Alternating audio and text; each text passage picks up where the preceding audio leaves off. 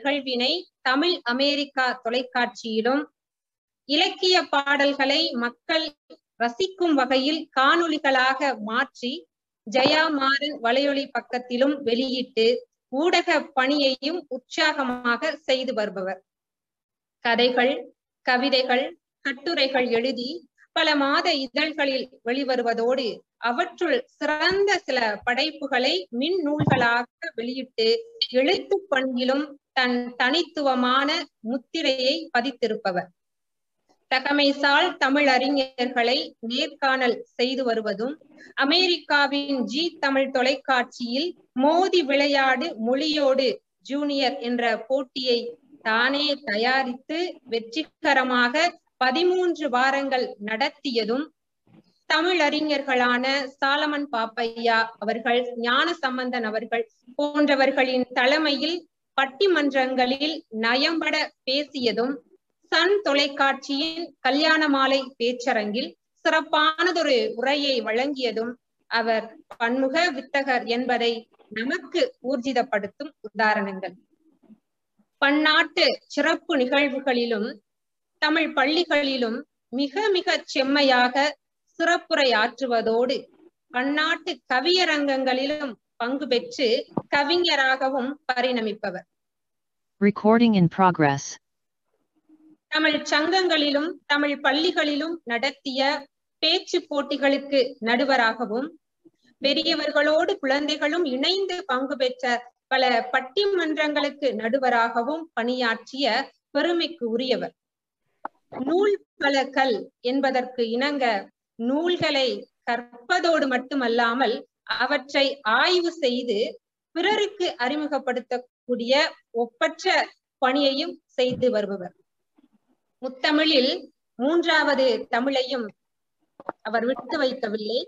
ஆம் அதுதான் நாடகத் தமிழ். நாடகங்களை எழுதி நாடகங்களை எழுதி பிள்ளைகளை மாணவர்களை நடிக்க வைப்பதோடு தானும் பல்வேறு வரலாற்று கதாபாத்திரங்களை எடுத்து நடிப்பதில் வல்லவர். அப்படி அவர் ஏற்று நடித்த கதாபாத்திரங்கள் அவ்வை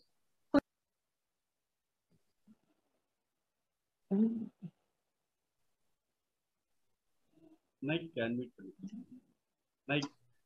நீங்க மியூட் போட்டிருக்கீங்க. இல்ல இல்ல. நாடகங்களை எழுதி மாணவர்களை நடிக்க வைப்பதோடு தானும் வரலாற்று பாத்திரங்களை எடுத்து நடிப்பதில் வல்லவர் இவர். அப்படி அவர் ஏற்று நடித்த கதாபாத்திரங்களில் சில அவ்வை குந்தவை சிவகாமியின் சபதத்தில் சிவகாமி சுழியம் நாடகத்தில் கண்ணகி வீரமங்கை வேலுநாச்சியாரில் குயிலி என பலம் வாய்ந்த பலருடைய பிரதியாய் நாடக மேடையிலும் நங்கூரமிட்டு அமர்ந்திருப்பவர். இப்படிப்பட்ட சிறப்பான தமிழ் பணிக்கு அங்கீகாரமாய் அவர் பெற்ற விருதுகளில் சில அமெரிக்க அளவிலான பேச்சு போட்டியில் வென்று பெற்ற ஞான பாரதி விருது. சிறந்த நடிகைக்கான தமிழ் அன்பன் என் தமிழ் அன்பன் என்பது விருது.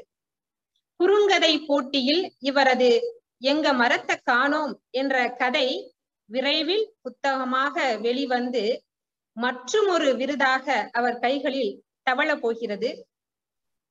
இப்படிப்பட்ட சிறப்புகளுக்குரியவர் வேறு யாரும் அல்ல நம்முடைய சிறப்பான துரோணா அகாடமி அரங்கத்தை மேலும் சிறப்பாக்க சிறப்பு விருந்தினராக வருகை புரிந்திருக்கக்கூடிய மதிப்பிற்கும் மரியாதைக்கும் உரிய ஜெயா மாறன் அம்மா அவர்கள்தான். கடலளவு தமிழ் பணியில் அறிமுக உரைக்காக நான் பயன்படுத்தி இருப்பதோ கையளவே என கூறி அம்மா அவர்கள் அம்மா அவர்களை சிவப்பு கம்பளம் விரித்து இந்த துரோணா அகாடமி உங்களை மிகுந்த பெருமிதத்துடனும் பெரு மகிழ்ச்சியுடனும் உங்களை வரவேற்கிறது. வருக அம்மா உங்களுடைய சொற்பொழிவை எங்களுக்கு தருக என கூறி மிகுந்த மகிழ்வுடன் இடம் அமர்கின்றேன். நன்றி வணக்கம். அருமை. சிறப்பானது ஒரு அறிமுகம். வாழ்த்துக்கள் கவிஞர் புயல்வெளி நன்றி. அன்பிற்கும் மிகுந்த மரியாதைக்குரிய உரிய சகோதரி ஜெயா மாறன் அவர்கள் தன்னுடைய சிந்தனையால் தன்னுடைய தமிழ் பற்றால் இன்றைக்கு மிக உச்சத்தை தொட்டு கொண்டிருக்கின்ற பல தரவுகளை இங்கே நாம் கேட்டோம். அப்படிப்பட்ட மிகச்சிறந்த ஆளுமையை இந்த தமிழ் கூறும் நல்லுலகில் குறிப்பாக நல்லதொரு அறிவார்ந்த சபையிலே உங்களிடத்தில் அறிமுகம் செய்து அவர்களை உங்களோடு பேச வைக்க வேண்டும் என்று அன்போடு விளைவிய பொழுது இதற்கு மிக உறுதுணையாக இருந்த மலேசிய திருநாட்டினுடைய அன்பு சகோதரி திருமதி ஆஹ், மரியாதைக்குரிய சரஸ்வதி அம்மா அவர்களை இந்த நேரத்திலே நெஞ்சார மனதார நன்றி பாராட்டி இந்த இனிய வேளையிலே செந்தமிழே உயிரே நருந்தேனே செயலனை மூச்சினை உனக்களித்தேனே நைந்தாயினில் நைந்து போகும் என் வாழ்வு நன்னிலை உனக்கெனில் எனக்கும் தானே என்ற வரிகளோடு பாரதி கண்ட புதுமை பெண்ணாக நிமிர்ந்த நன்னடையோடு நேர்கொண்ட பார்வையோடு நிலத்தில் யாருக்கும் அஞ்சா நன்னறியோடு அமெரிக்க திருநாட்டிலே சிறப்பான பணியாற்றிக் கொண்டிருக்கின்ற அன்பு சகோதரி அவர்களை இதோ இலக்கியத்தில் அவ்வை என்கின்ற அற்புதமான ஒரு தலைப்பிலே உங்களிடத்திலே தேமது தமிழ்நாடு முழங்க அன்போடு அழைக்கின்றேன். வருக அம்மா உங்கள் உரையை தருக. மிக்க நன்றி ஐயா. ஆஹ் இந்த அருமையான அறிமுகத்திற்கு மிக்க நன்றி. அதற்கான பெருமையோடு நான் பேச வேண்டும் என்கிற பொறுப்பு எனக்கு இப்ப இருக்கு. அம்மா கையளவு சொன்னதா சொன்னாங்க. அதில் கடலளவு அன்பு இருந்தது. இதற்கு மேல் தேவையில்லை வேற எதுவும். மிக்க நன்றி. மிக அருமையாக நீங்க ஒரு அறிமுகத்தை நீங்க கொடுத்தீங்க. இங்கே கூடியிருக்கும் ஒவ்வொருவருக்கும் என்னுடைய அன்பான பணிவான வணக்கங்களை நான் தெரிவிச்சுக்கிறேன். இந்த அருமையான வாய்ப்பு எனக்கு கிடைக்க செய்த மலேசியாவை சேர்ந்த சரஸ்வதி அம்மா அவர்களுக்கும் துரோணா பயிற்சி பள்ளியின் நிறுவனர் சிவராஜ் ஐயா அவர்களுக்கும் என்னுடைய நன்றியை இந்த நேரத்துல தெரிவிச்சுக்கிறேன். இலக்கியத்தில் அவ்வை அப்படின்னு நான் தலைப்பு கொடுத்துட்டேன். இலக்கியமா அப்படின்னு ஒரு நிமிஷம் பொதுமக்களா இருக்கிறவங்க வந்து பயப்படுவாங்க. ஐயோ இலக்கியமா? அது நமக்கு புரியாதே அப்படின்னு. ஆனா நம்ம அப்படிலாம் பயப்பட வேண்டியதில்லை. அதுல இருக்கிற ஒவ்வொரு பாட்டுலயும் ஒரு கதை இருக்கு. அப்படித்தான் அந்த கதையைத்தான் நான் இன்னைக்கு வந்து சொல்ல போறேன். நம்முடைய முன்னோர்களுடைய வாழ்க்கையை காட்டி நாம வாழ்றதுக்கு தேவையான கருத்துக்களை தானே நம்ம இலக்கியங்கள் சொல்லுது. இங்க இருக்கிற அனைவரும் நிறைய பேராசிரியர்கள் நீங்கள் அறிவீர்கள். நான் ஒண்ணும் புதுசா சொல்ல வேண்டியது ஆனா வாழ்க்கை தத்துவங்கள் அப்படின்ன உடனே நாம வந்து உடனே வெஸ்டர்ன் ரைட்டர்ஸ் யாராவது இருக்காங்களா அப்படின்னு தான் நாம தேடி போறோம். இப்ப சமீப காலங்கள்ல கூட இந்த த சீக்ரெட் அப்படின்னு ஒரு ஆங்கில புத்தகம் வெளி வந்தது உங்க எல்லாருக்கும் தெரியும். அது இது வரைக்கும் அது ஒரு இருபது மில்லியன் பிரதிகள் வித்திருக்கு. ஐம்பது மொழிகள்ல மொழிபெயர்க்கப்பட்டிருக்கு. தமிழ்ல கூட அது ரகசியம் அப்படின்னு மொழிபெயர்த்திருக்காங்க. அந்த புத்தகம் என்ன சொல்லுதுன்னா உங்களுடைய ஆழ்மனதில் நீங்க நினைச்சு வச்சிருக்கிறது தான் உங்க வாழ்க்கையில நடக்க போகுது. அத நீங்க தான் தீர்மானிச்சீங்க. இந்த ரகசியம் மட்டும் உங்களுக்கு தெரிஞ்சிருச்சுன்னா நீங்க நினைச்சதை அடையலாம் அப்படிங்கிறதுதான் அந்த புத்தகத்தினுடைய சாராம்சம். இதைத்தானே நம்ம எண்ணம் போல் வாழ்க்கை அப்படின்னு சொல்றோம். ஆக எல்லாமே நம்ம கிட்ட இருக்கு. ஆனாலும் நம்ம என்னமோ ஆஹ் வெளி உலகத்தை அந்த வெஸ்டர்ன் புத்தகங்களை நம்ம வந்து தேடி தத்துவம் அப்படின்னா அங்க யாராவது நல்லா எழுதியிருப்பாங்கன்னு தான் தேடுறோம். ஆனா இது போல ஒவ்வொரு புத்தகத்தையும் நம்ம பார்த்தோம்னா அதில் இருக்கிற அந்த ஊற்று கண் நம்முடைய இலக்கியத்தில் எங்கேயாவது இருக்கும். அதனால நம்ம நமக்குள்ள திருப்பி பார்த்தாலே போதும். இதுல இந்த இந்த வெளி எழுத்தாளர்கள்ல வந்து இந்த நான் அவங்கள தப்பா சொல்லல. ஆனா அவங்களுக்கான ஊற்றுக்கண் நமக்குள்ளதான் இருக்கு. ஆனா நம்ம அங்கேயே தேடி போறோமே இதுக்குள்ள இந்த இந்த மோகத்துக்குள்ள நாம மட்டும் மாட்டிக்கல. மகாத்மா காந்தியே ஒரு தடவை மாட்டிட்டார். லியோ டால்ஸ்டா என்கிற ரஷ்ய எழுத்தாளர் அவர் எழுதின லெட்டர் டு அ ஹிந்து அப்படிங்கிற கடிதத்தை படிச்சப்போ காந்திக்கு ரொம்ப ஆச்சரியமா இருந்துச்சான் உங்களுக்கு எப்படி இப்படி எல்லாம் தோணுது? அப்படின்னு அவருக்கே கடிதம் எழுதி கேட்டாராம். டால்ஸ்டாய் அவர்கள் சொன்னாரா உங்க ஊர்ல தான்ப்பா இருக்கு திருக்குறள் அப்படிங்கிற ஒரு புத்தகத்தை படிக்கிறப்பதான் எனக்கு இந்த மாதிரி சிந்தனை எல்லாம் வருது அப்படின்னு. அப்படித்தான் திருக்குறள் காந்திக்கு அறிமுகமாகும் அவர் படிக்கிறார் ஆங்கில மொழியாக்கத்தை படிச்சுட்டு ஐயோ இதை எழுதின மொழியிலேயே படிச்சா எவ்வளவு நல்லா இருக்கும் அப்படின்னு. இதுக்காகவாது நான் அடுத்த பிறவியில் தமிழனா பிறக்கணும்னு நினைக்கிறாராம். நாமெல்லாம் இந்த பிறவியிலேயே தமிழனா தான் இருக்கோம். எவ்வளவு புண்ணியம் செஞ்சிருக்கோம்ல. அடுத்தது அவ்வை. அவ்வை அப்படின்னு நமக்கு எல்லாருக்குமே ஆத்திச்சூடி எழுதிய ஔவை தான் நினைவுக்கு வருவாங்க. அவங்க ஒருத்தர். அதிகமான் நெல்லிக்கனி கொடுத்த ஔவையே தெரியும் எல்லாருக்கும். அவங்க ஒருத்தர். இந்த ரெண்டு அவையும் வேற வேற ஆளுங்க. இன்னைக்கு நாம பார்க்க போறது இவங்க ரெண்டு பேருமே இல்ல. மூணாவதா ஒரு அவை நாலஞ்சு அஞ்சாறு அவை அவையார் இருக்கிறதா சொல்றாங்க. ஆனா நான் இன்னைக்கு சொல்ல போறது தனிப்பாடல்களை எழுதிய அவை எனக்கு அந்த அவையார் ரொம்ப பிடிக்கும். அவங்க அந்த எழுதிய ஒவ்வொரு பாட்டுலயும் ஒரு கதை இருக்கும். அதியமானுடைய தோழி அவ்வை தான் எல்லாருக்கும் பெரியவங்க மத்தவங்க எல்லாரும் அவங்களுக்கு பின்னாடி வந்தவங்க தான். ஆனா அவ்வைனாலே அறிவில் முதிர்ந்த பெண் அப்படின்னு அர்த்தம் அப்படின்னு சொல்றாங்க. இத சாப்பிட்டா தான் இத சாப்பிட்டா தான் சாகாம இருக்கலாம்னு தெரிஞ்சும் ஔவைக்கு அதிகமா நெல்லிக்கனியை கொடுக்குறாருன்னா அந்த ஔவை எவ்வளவு சிறப்புடையவங்களா இருந்திருப்பாங்க. அதே மாதிரி திருக்குறள்ல ஏழே சொற்கள்ல சுருக்கமா எவ்வளவோ கருத்துக்களை வள்ளுவர் சொல்லிட்டாருன்னு உலகமே மலைச்சு போய் நிக்குது இன்னைக்கு வரைக்கும். ஆனா அவ்வை வந்தாங்க. தன்னைத்தான் காக்கின் சினம் காக்க காவாக்கால் தன்னையே கொல்லும் சினம் அப்படின்னு அவரு ஏழு சொற்கள்ல சொன்னத ஆறுவது சினம் அப்படின்னு ஒரு பஞ்ச் டயலாக் மாதிரி போடு போட்டு போயிட்டே இருந்தாங்க இந்த மாதிரி ஒவ்வொரு அவையும் ஒரு சிறப்புக்குரியவர்கள் தான். அப்படி கம்பர் வாழ்ந்த காலத்தில் வாழ்ந்த தனிப்பாடல்கள் எழுதின ஔவையோட கதையைத்தான் நான் இன்னைக்கு சொல்ல போறேன். நம்ம நேர கதைக்குள்ளே போயிடலாம். இப்போ நான் என்னோட ஸ்கிரீனை ஷேர் பண்ணிக்கலாம்னு நினைக்கிறேன். கொஞ்சம் படங்கள் வச்சிருக்கேன். அதோட பார்த்தா அந்த கதை கொஞ்சம் நல்லா புரியும். நான் என்னோட ஸ்கிரீனை ஷேர் பண்ணிக்கிறேன்.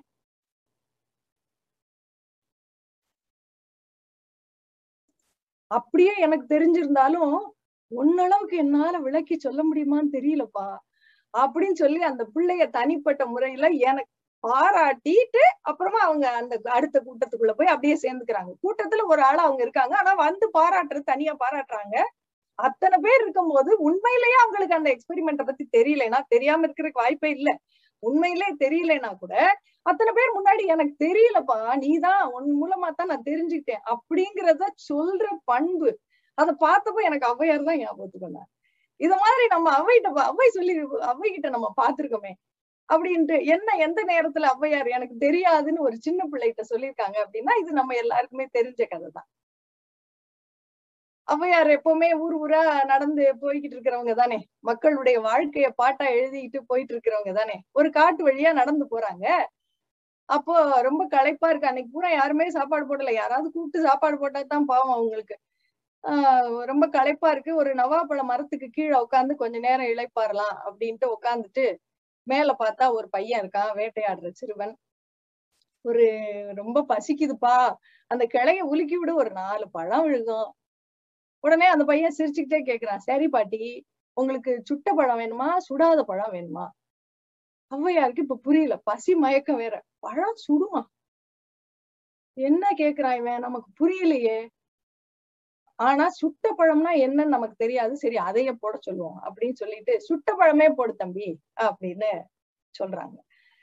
உடனே அந்த பையன் கிளைய உலுக்கி விடுறான். பழங்கள் விழுகுது. ஒரு பத்து பழம் அஹ், கீழே விழுந்திருக்கும் அந்த மண்ணுல. அதை எடுத்து மண்ணு ஒட்டி இருக்கு இல்லையா? அதை எடுத்து கையில எடுத்து ஃபூ ஃபூன்னு ஊதுறான். ஊதுற உடனே மேல இருந்து கேட்டான் என்ன பாட்டி ஊதுறீங்க? பழம் சுடுதா? அப்படின்னு கேட்டான். அப்ப புரிஞ்சுது அவைக்கு. இதத்தான் இவன் சுட்ட பழம்னு சொல்றானா? மண்ணுல விழுந்து ஊதி சாப்பிட வேண்டிய பழமெல்லாம் பழத்துக்கெல்லாம் சுட்ட பழம்னு பேர் வச்சிருக்கானே. எவ்வளவு சாமர்த்தியமா பேர் வச்சிருக்கான்.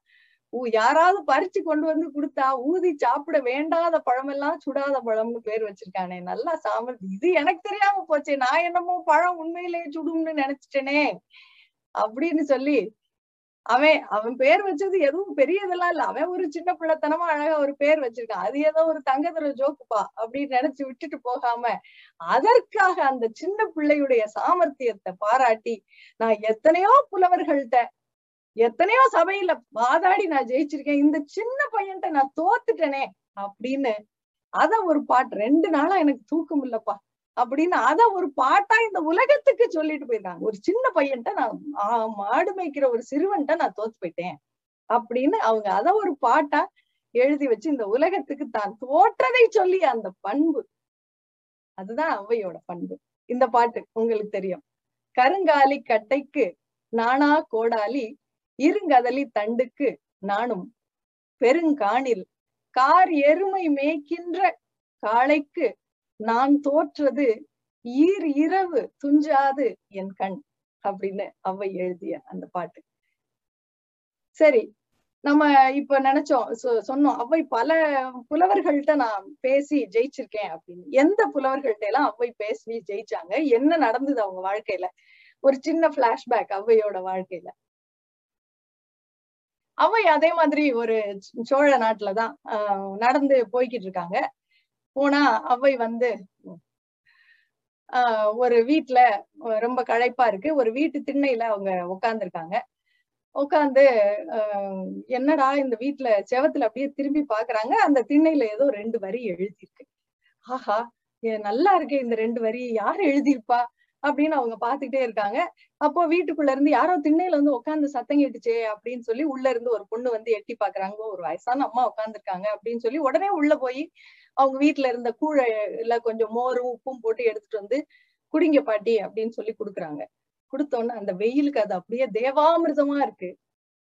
நீ நல்லா இருக்கணும் தாயி அப்படின்னு சொல்லி குடிச்சிட்டு சொல்றாங்க. சொல்லிட்டு இது என்னம்மா ரெண்டு வரி தான் எழுதியிருக்கு? பாதி முடிக்காம இருக்கு இன்னும் ரெண்டு வரி எழுதாம இருக்கு அப்படின்னு. அப்போ அவங்க சொல்றாங்க என் பேரு சிலம்பி. நான் வந்து சிலம்பு கட்டி நடனம் ஆடுற பொண்ணு. நம்ம ஊர்ல கம்பர்னு ஒரு பெரிய புலவர் இருக்காருல்ல காப்பியம் எல்லாம் எழுதியிருக்காரு. அவர் என்ன பத்தி ஒரு நாலு வரி எழுதணும்னு எனக்கு ஆசை. அதனால அவர்கிட்ட நீங்க என்ன பத்தி எழுதுங்கன்னு கேட்டேன். அவர் சொன்னாரு ஆயிரம் பொண்ணு கொடுத்தாதான் நான் எழுதுவேன் அப்படின்னாரு. நானும் கஷ்டப்பட்டு ஆடி ஐநூறு பொண்ணு சேர்த்து கொடுத்துட்டேன். ஆனா ஐநூறு பொண்ணுக்கு ரெண்டு வரி தான் எழுதுவேன் அப்படின்னு சொல்லி வெறும் ரெண்டு வரி மட்டும் எழுதிட்டு அவர் போயிட்டாரு. அப்ப கூட பாருங்க அந்த ரெண்டு வரியிலையும் என்ன பத்தி அவர் எழுதவே இல்லை. இந்த சோழ நாட்டை பத்தி இந்த காவிரி ஆத்த பத்தி இந்த சோழ மன்னனை பத்தி தான் எழுதியிருக்கார் அப்படின்னு ரொம்ப கவலையோட அந்த சிலம்பி சொன்னாங்க. அப்ப அவை வந்து கம்பர் தாம்மா காசுக்கு எழுதுவாரு நான் நீ கூ கொடுத்த கூழுக்கு எழுதுந்தாயி தாயி அப்படின்னு சொல்லி மிச்ச ரெண்டு வரியவும் ரொம்ப அழகா அதுல முடிச்சு வைக்கிறாங்க. தண்ணினா நம்மளோட காவிரி ஆத்து தண்ணி தான் சோழ மன்னன்னா எத்தனையோ வெற்றிகளை பெற்ற நம்முடைய சோழ மன்னன் தான். மண்ணுன்னா சோழ மண்டல மண்ணுதான். சோழ நாடு சோறு உடைத்து இன்னைக்கும் சொல்றோம்ல அதே மாதிரி பெண்ணுன்னா அவ சிலம்பிதான். அவ கால்ல ஒரு சிலம்பு கட்டியிருப்பா பாருங்க. அந்த சிலம்பை போல சிறந்தது இந்த உலகத்திலேயே இல்ல அப்படின்னு மிச்ச ரெண்டு வரியவும் அவை எழுதி வைக்கிறாங்க. தண்ணீரும் காவிரியே தார் வேந்தன் சோழனே மண்ணாவதும் சோழ மண்டலமே பெண்ணாவாள் அம்பொற் சிலம்பி அரவிந்த தாள் அணியும் செம்பொற் சிலம்பே சிலம்பு அப்படின்னு அந்த கடைசி ரெண்டு வரிய ஔவையார் எழுதுறாங்க. இத கேட்ட உடனே அவ்வளவு சந்தோஷம் சிலம்பிக்கு. நம்மளை பத்தி ஒரு பாட்டு நம்ம எழுதின பாட்டு முடிஞ்சிருச்சு நல்லா எழுதியிருக்காங்க அப்படின்னு ரொம்ப சந்தோஷம் சிலம்பிக்கு. இப்படி சிலம்பியோட வீட்டுல இருந்து அவங்க நேரா போனது ஆஹ் சோழனுடைய அரசவைக்குத்தான். ஆனா போகும்போதே அவங்களுக்கு வந்து கொஞ்சம் மனசுல வருத்தம். ஔவையார் ஏன் இந்த கம்பர் ஏன் இந்த மாதிரியான சாதாரண மக்கள்கிட்ட எல்லாம் பொண்ணு கேட்டு பணம் வாங்கிக்கிட்டு எழுதுறாரு? அவரு அந்த அந்த கம்பர் செஞ்ச அந்த செயல் அவங்களுக்கு பிடிக்கல. அந்த வருத்தத்தோட தான் அவங்க அந்த அரசவைக்கு போறாங்க. அன்னைக்கு அந்த சோழ மன்னன் வந்து ஆஹ், புலவர்கள் எல்லாரையும் வ- வர சொல்லியிருக்காரு. ஒரு மாநாடு மாதிரி நடக்குது. வர சொல்லியிருக்காரு. கம்பர் அங்க ஏற்கனவே உட்கார்ந்துருக்காரு. அவர் வந்து அரசவை கவிஞர் அஹ், கவிஞரும் கூட. அவரை சுத்தி ஒரு நாலு பேர் எப்பவுமே இருப்பாங்க. அவர் என்ன செஞ்சாலும் ஆஹா அருமை அப்படின்னு ஏதாவது ஒண்ணு பாராட்டி பேசிக்கிட்டே இருப்பாங்க. ஆஹ் இத பார்க்கும் போதே வந்து அவ்வையாருக்கு கொஞ்சம் எரிச்சலா இருக்கு. என்னது இது? எப்ப பார்த்தாலும் இப்படியே சொல்லிட்டே இருக்காங்க அப்படின்னு. சோழ மன்னனும் வந்து கம்பரை அப்படி இப்படின்னு புகழ்ந்துகிட்டு இருந்தாரு. ஆஹ் புகழ்ந்துட்டு என்ன ஔவையே எவ்வளவு பெரிய புலவர் இல்லையா கம்பர்? நீங்க என்ன நினைக்கிறீங்க? அப்படின்னோடனே ஏற்கனவே அவைக்கு கொஞ்சம் கடுப்பு இருக்கு. அவங்க அவர் இப்படி வேற கேட்டவுடனே அவை சொல்றாங்க இந்த காலத்துல நம்மள சுத்தி எப்ப பார்த்தாலும் ஒரு நாலு பேரை கூட்டமா போட்டுக்கிட்டு நம்ம என்ன சொன்னாலும் நல்லா இருக்கு நல்லா இருக்குன்னு சொல்லிட்டு திரிய வைக்கணும். அல்லக்கை அப்படின்னு சொல்லுவாங்க சினிமால எல்லாம் அந்த மாதிரி இருக்கணும். கை நிறைய பத்து விரல்லையும் மோதிரம் போட்டிருக்கணும். ஆஹ் ஏதாவது பஞ்சு உடையோ பட்டாடையோ உடுத்தி இருக்கணும். அப்புறம் அப்படி உள்ளவங்க அப்படி ஒரு பந்தாவோட வந்து அவங்க என்ன சொன்னாலும் இந்த உலகத்துக்கு இந்த மக்களுக்கு கொஞ்சம் கூட சம்பந்தமே இல்லாத எந்த கருத்தை அவங்களுக்கு தேவையில்லாத எந்த கருத்தை இந்த உலகத்துக்கு தேவையில்லாத எந்த கருத்தை அவங்க பாட்டுல சொன்னாலும் இந்த உலகம் ஆஹா ஓஹோ புகழும் அப்படின்னு அவங்க சொன்னாங்க. சொல்லிட்டு இந்த பாட்டை சொன்னாங்க. விரகர் இருவர் புகழ்ந்திட வேண்டும் விரல் நிறை மோதிரங்கள் வேண்டும். அரை அதனில் பஞ்சேனும் பட்டேனும் வேண்டும். அவர் வித்தை நஞ்சேனும் வேம்பேனும் நன்று அப்படின்னு சொன்ன உடனே இப்ப சோழ மன்னனுக்கு பயந்துட்டான். என்னடா அவ்வை இப்படி எல்லாம் சொல்றாங்க? கம்பர் கோச்சுக்கு போறாரு அப்படின்ட்டு உடனே என்னடா பண்றதுன்னு கொஞ்சம் கொஞ்ச நேரம் தடுமாறிக்கிட்டு இருக்கான். ஆனா இதே மாதிரி ஒரு சம்பவம் இங்க அமெரிக்கால ஆல்பர்ட் ஐன்ஸ்டீன் அவர்களுடைய வாழ்க்கையிலயும் நடந்தது. ஆல்பர்ட் ஐன்ஸ்டீன் நமக்கு தெரியும். நம்ம அவர் ஒரு பெரிய விஞ்ஞானி எவ்வளவு ஆராய்ச்சிகளை அவர் செஞ்சவர்.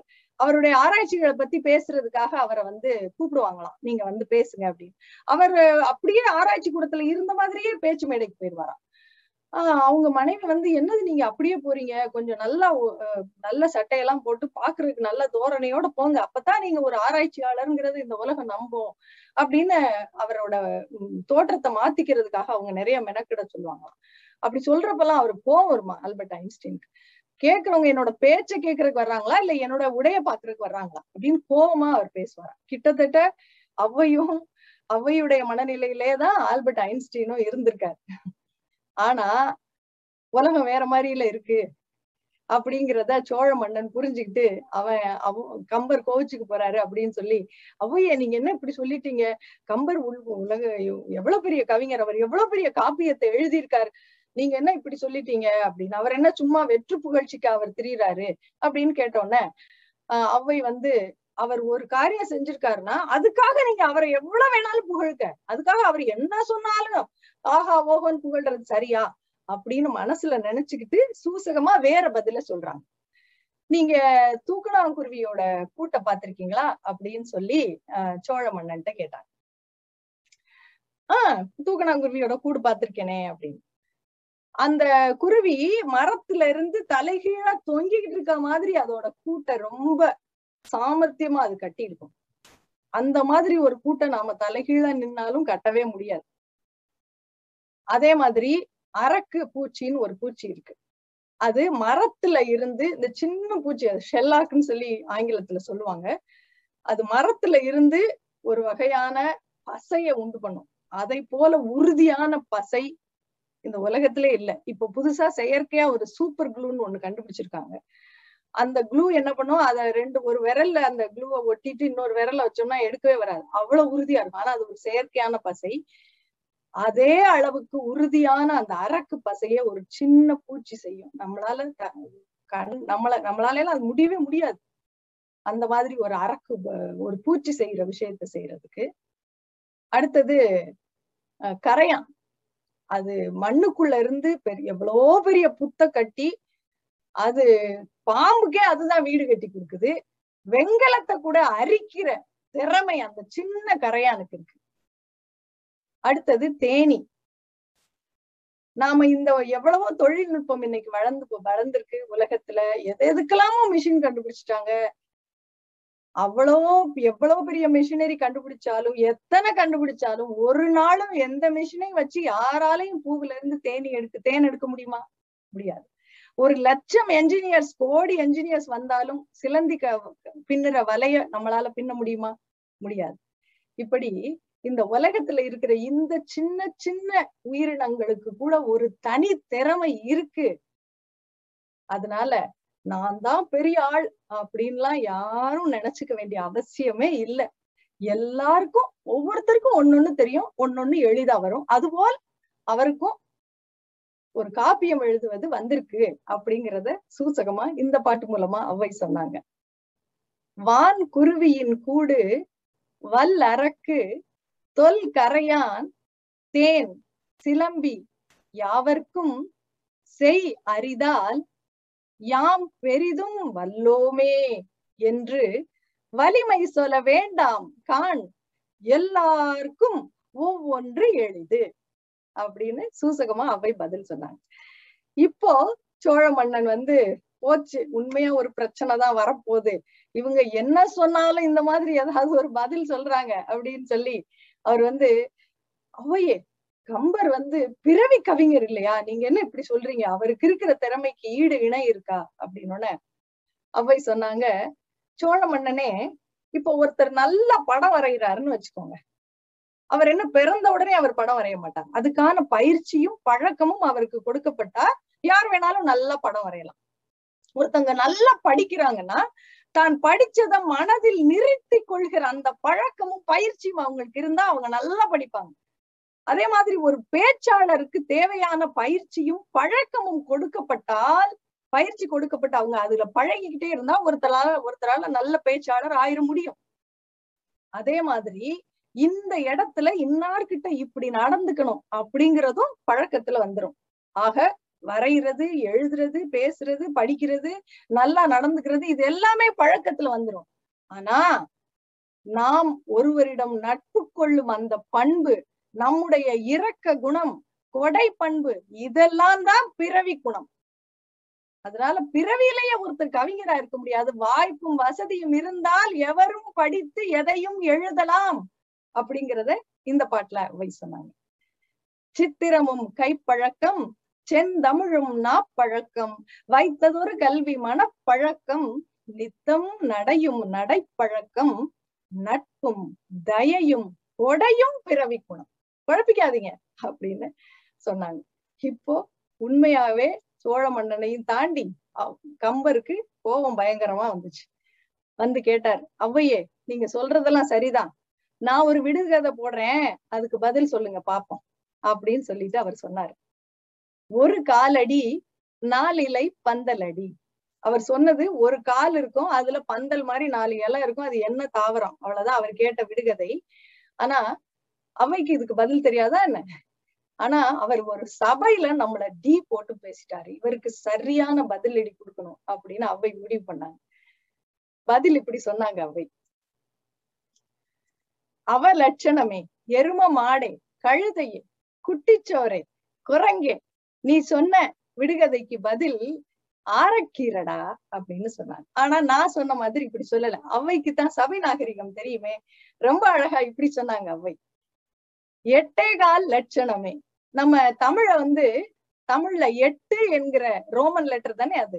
அந்த எட்டு என்கிற அந்த எண்ணை தமிழ்ல வந்து ஆ அப்படின்னு எழுதுவோம். அந்த காலத்துல கேலண்டர்ல எல்லாம் தமிழ் ஒரு எண்ணுக்கான தமிழ் எழுத்தும் போட்டு போட்டு வரும். இப்ப வருதான்னு தெரியல. தினசரி கேலண்டர்ல வரும். ஒன்னாம் தேதி அப்படின்னா கா அப்படின்னு போட்டிருக்கோம். ரெண்டாம் தேதினா ஊன்னு போட்டிருக்கோம். அதெல்லாம் போட்டிருக்கோம். அந்த மாதிரி எட்டுக்கான எழுத்து வந்து ஆ கால் அதுக்கான எழுத்து வந்து வா. அது எட்டே கால் லட்சணமேனா அவ லட்சணமே. யமன் ஏறும் பரியே யமன் போற வாகனம் என்ன? குதிரை யமனுடைய குதிரை என்ன? எருமையே. மட்டில் பெரியம்மை வாகனமே. ஸ்ரீதேவி ஸ்ரீதேவியின் அக்கா மூதேவி மூதேவியின் வாகனம் கழுதை கழுதையே. முட்டம் மேற்கூரை இல்லா வீடே. மேற்கூரை இல்லாத வீடு குட்டிச்சொவரே குலராமன் தூதுவனே. ராமனுக்கு தூது போனது அனுமன் குரங்கே. அப்படின்னு சொல்லிட்டு நீ கேட்ட கேள்விக்கு பதில் ஆரையடா அப்படி ஆரக்கீரடா அப்படின்னும் அதை எடுத்துக்கலாம். யார பார்த்துடா டீ போட்டு பேசுற?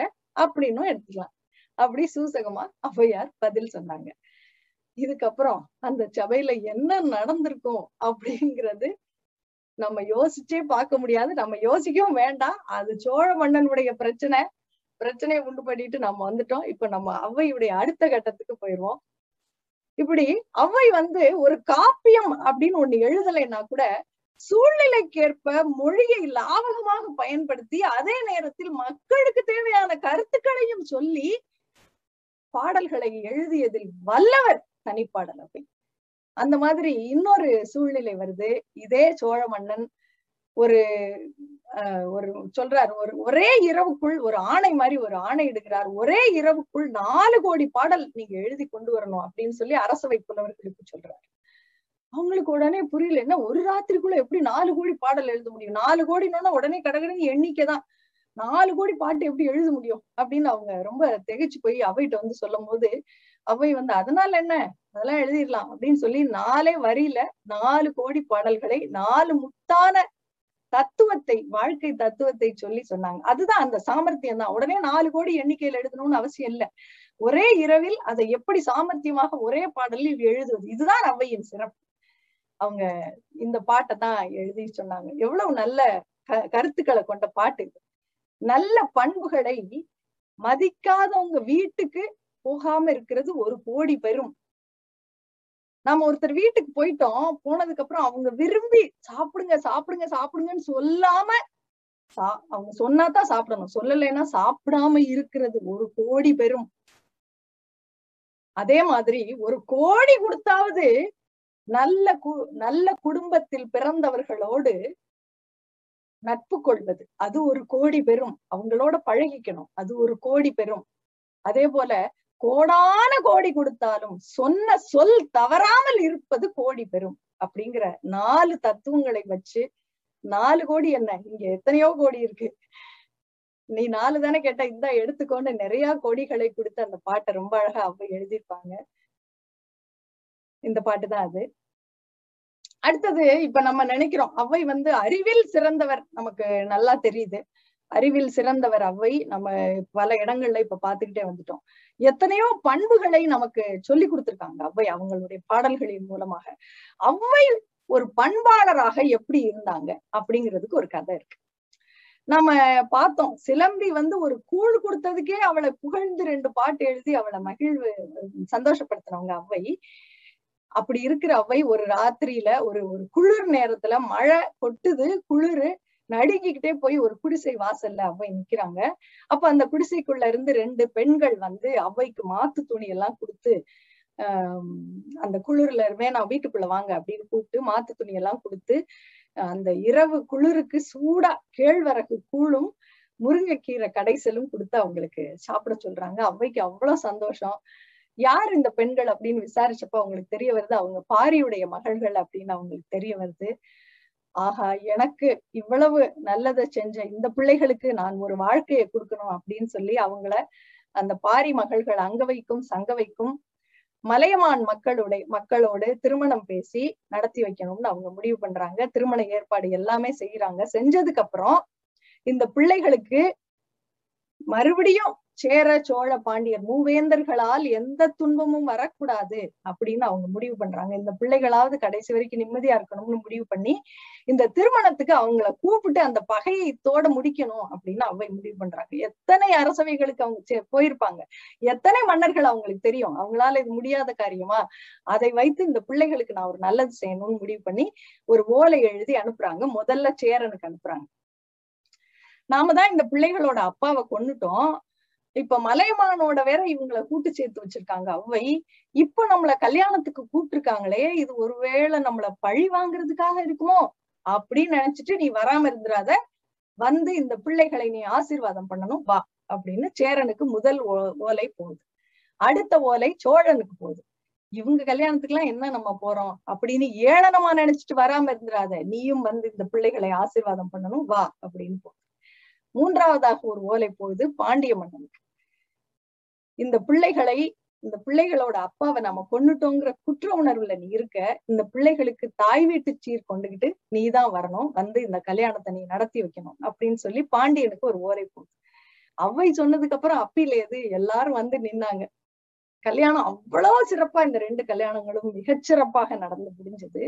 பரிசு மலை போல வந்து குவிந்திருந்தது. மூவேந்தர்களும் வந்து நின்று நடத்திய கல்யாணம் சொல்லவா வேணும்?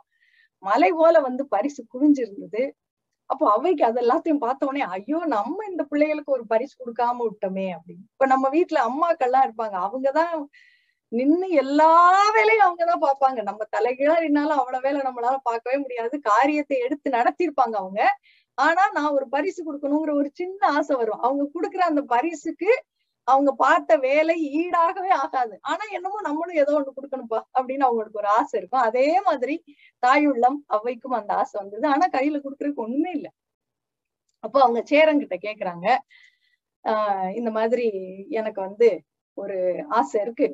நீ இந்த பிள்ளைகளுக்கு நான் வந்து ஏதாவது கொடுக்கணும்னு நினைக்கிறேன். நீ வந்து எனக்கு ஒரு ஆடும் குட்டியும் தருவியா அப்படின்னு கேக்குறாங்க.